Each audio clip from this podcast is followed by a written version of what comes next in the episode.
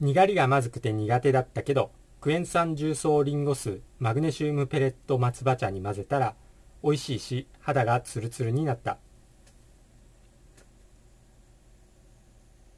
今回はにがりについて話をしていきたいと思います。にがり、まずくて苦手という人いると思いますけれども、リンゴ酢クエン酸重曹マグネシウムペレット水に混ぜたら美味しく取れて肌がツルツルになった。というメールをもらいましたので紹介していきたいと思います。私はグレーゾーンの発達障害で体力がなく脇が加齢臭体臭水虫無呼吸尿漏れ特に夏場の足つり斜視乱視老眼何かにつけて人生スムーズにいかなかったので、いろんな角度からいろんなことを試してきました。生き延びるくらいの運はあって、なんとかなってきました。最近は随分と穏やかにいい状態になってきています。海部さんの YouTube がたまたま上がってきて、全く聞いたことのない情報から、知っていたけど、こういうことだったのか、と腑に落ちたり、一つ一つの情報が濃すぎてびっくりしています。木枕も随分前に使っていた時があったんですが、海部さんの YouTube でたびたび出てくる木枕。どこから、どれから試してみようかと思う中で木枕をもう一度使ってみようと思い購入し、今日届き久々に使いました。やっぱり痛かったんですが、めちゃくちゃすっきりしてびっくりしました。数時間寝ただけなんですが、気枕、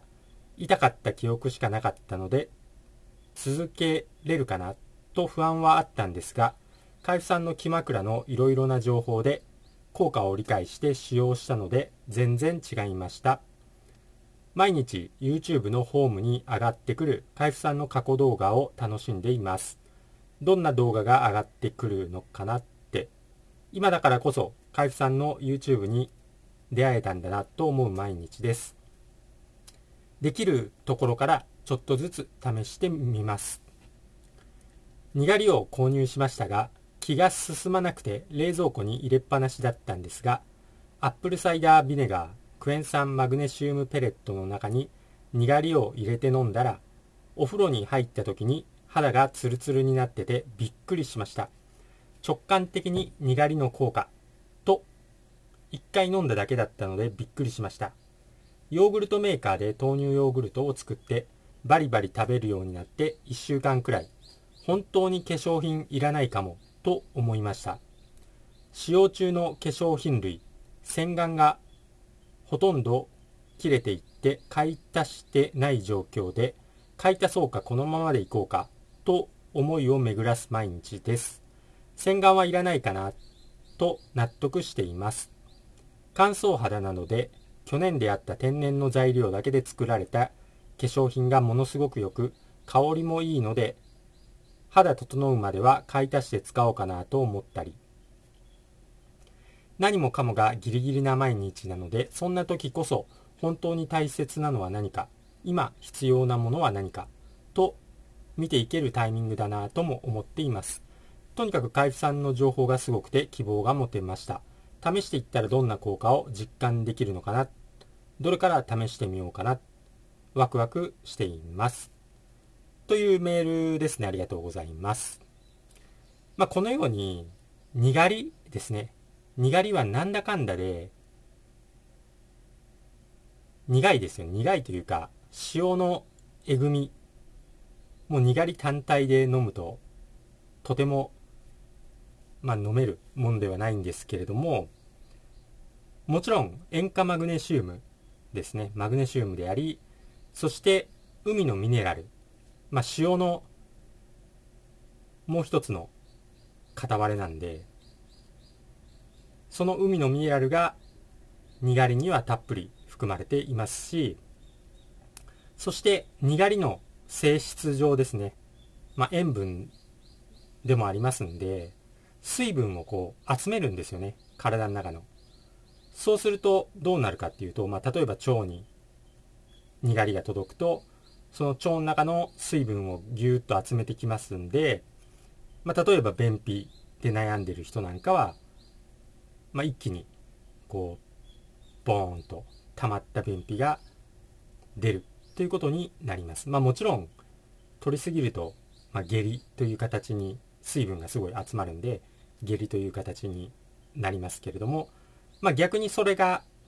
にがりの分量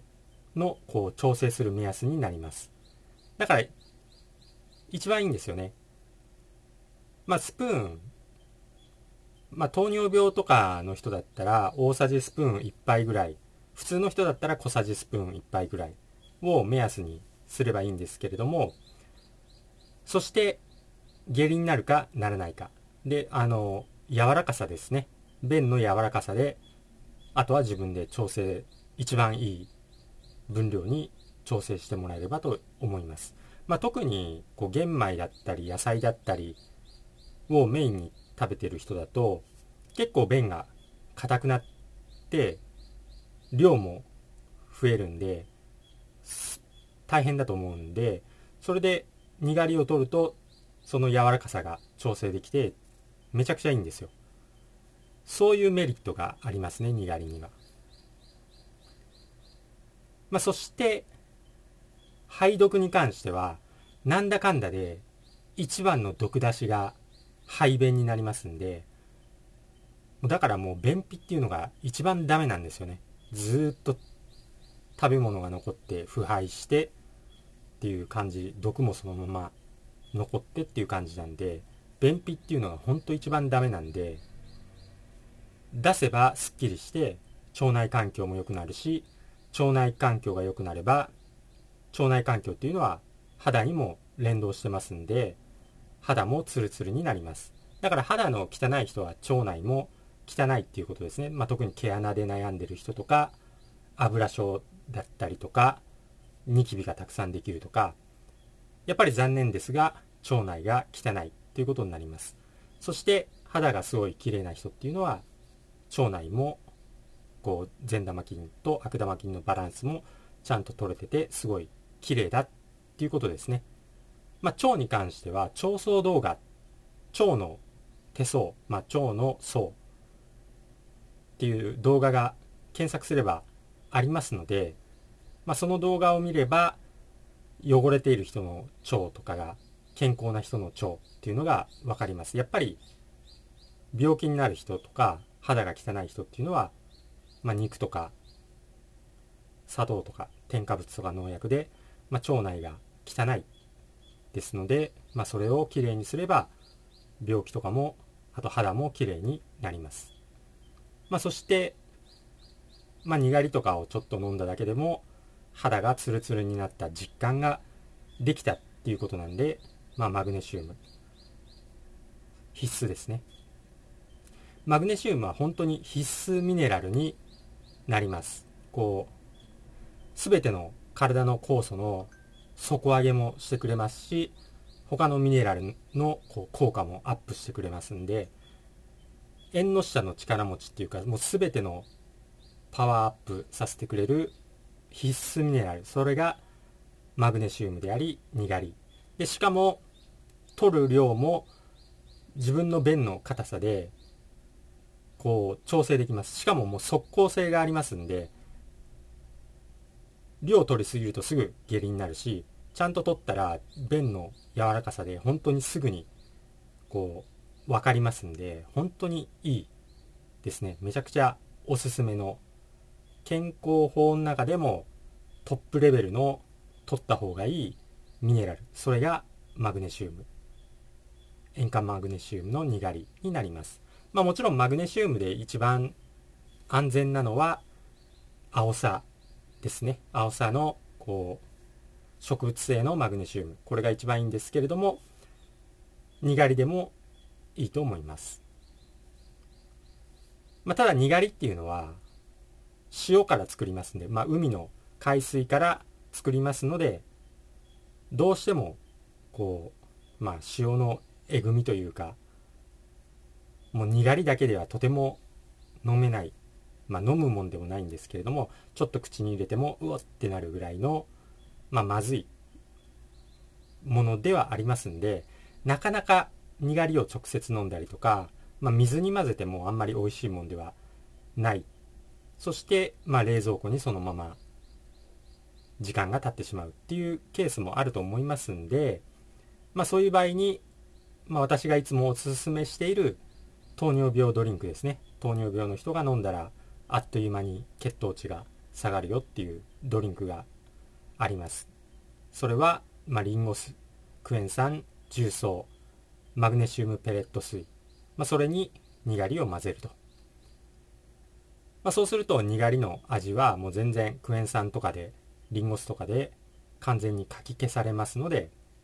普通に美味しく飲むことができてしかも疲れない体になります。しかも即効性がありますのですぐに分かります。糖尿病ドリンクの作り方はあの下の概要欄の方にその URL 貼っておきますので分量と作り方はそちらの動画をチェックしておいてください。糖尿病歴15年で全くヘモグロビン A1C とか血糖値全然下がらなかった人でもこのドリンクを飲んだらあっという間に下がった。というものですね。飲み続けると本当に糖尿病気にならなくなります。そしてこの糖尿病ドリンクのベースを松葉茶とかドクダミ茶タンポポコーヒーなんかをベースにすると枠の解毒にもつながる。ということになりますのでおすすめですね。とりあえずこう枠の情報とかいろんな陰謀論とかはっきり言ってもわけわかんないじゃないですか。いろんな真実の中にも嘘が混ざってて嘘の中にも真実が混ざっててっていうもうわけわかんない状態でみんなあっち行ったりこっち行ったりってなってると思うんですけれども、まあ、こういう食べ物とかですね。食べ物はもう嘘つかないですよね。もう自分の体で実感できますんで。だからいいんですよね。もう嘘か真実か試せば分かりますよね。それが食べ物のいいところになるのかなと思います。だから、まあ、例えば酸化グラフェンなんかがすごい話題になっていますけども、まあ、5時で酸化グラフェンが膨張して血栓になって大変なことになる。情報脳も操られる。遠隔操作される。って言われても分かんないじゃないですか。でこう磁石がくっつくとか。それはもう試しようがないんで。でも、まあ、こういう、まあ、重曹クエン酸とかにがりとかだったら自分で試せば自分で答え出ますよね。そこがこう健康法のいいところかな。特に食べ物関係の健康法のいいところかなとは思います。そして、まあ、今回のメールのように健康法あるあるですけど過去やめてしまった健康法でもまあ、今回の木枕のようにきっかけさえあると再度もう一回やってみようと思えたりしてそしてやってみると昔はなんか全然効果ないなと思ったことでもすごい効果を実感できたりっていうのがありますんで結構そういうところは面白いかなと思います。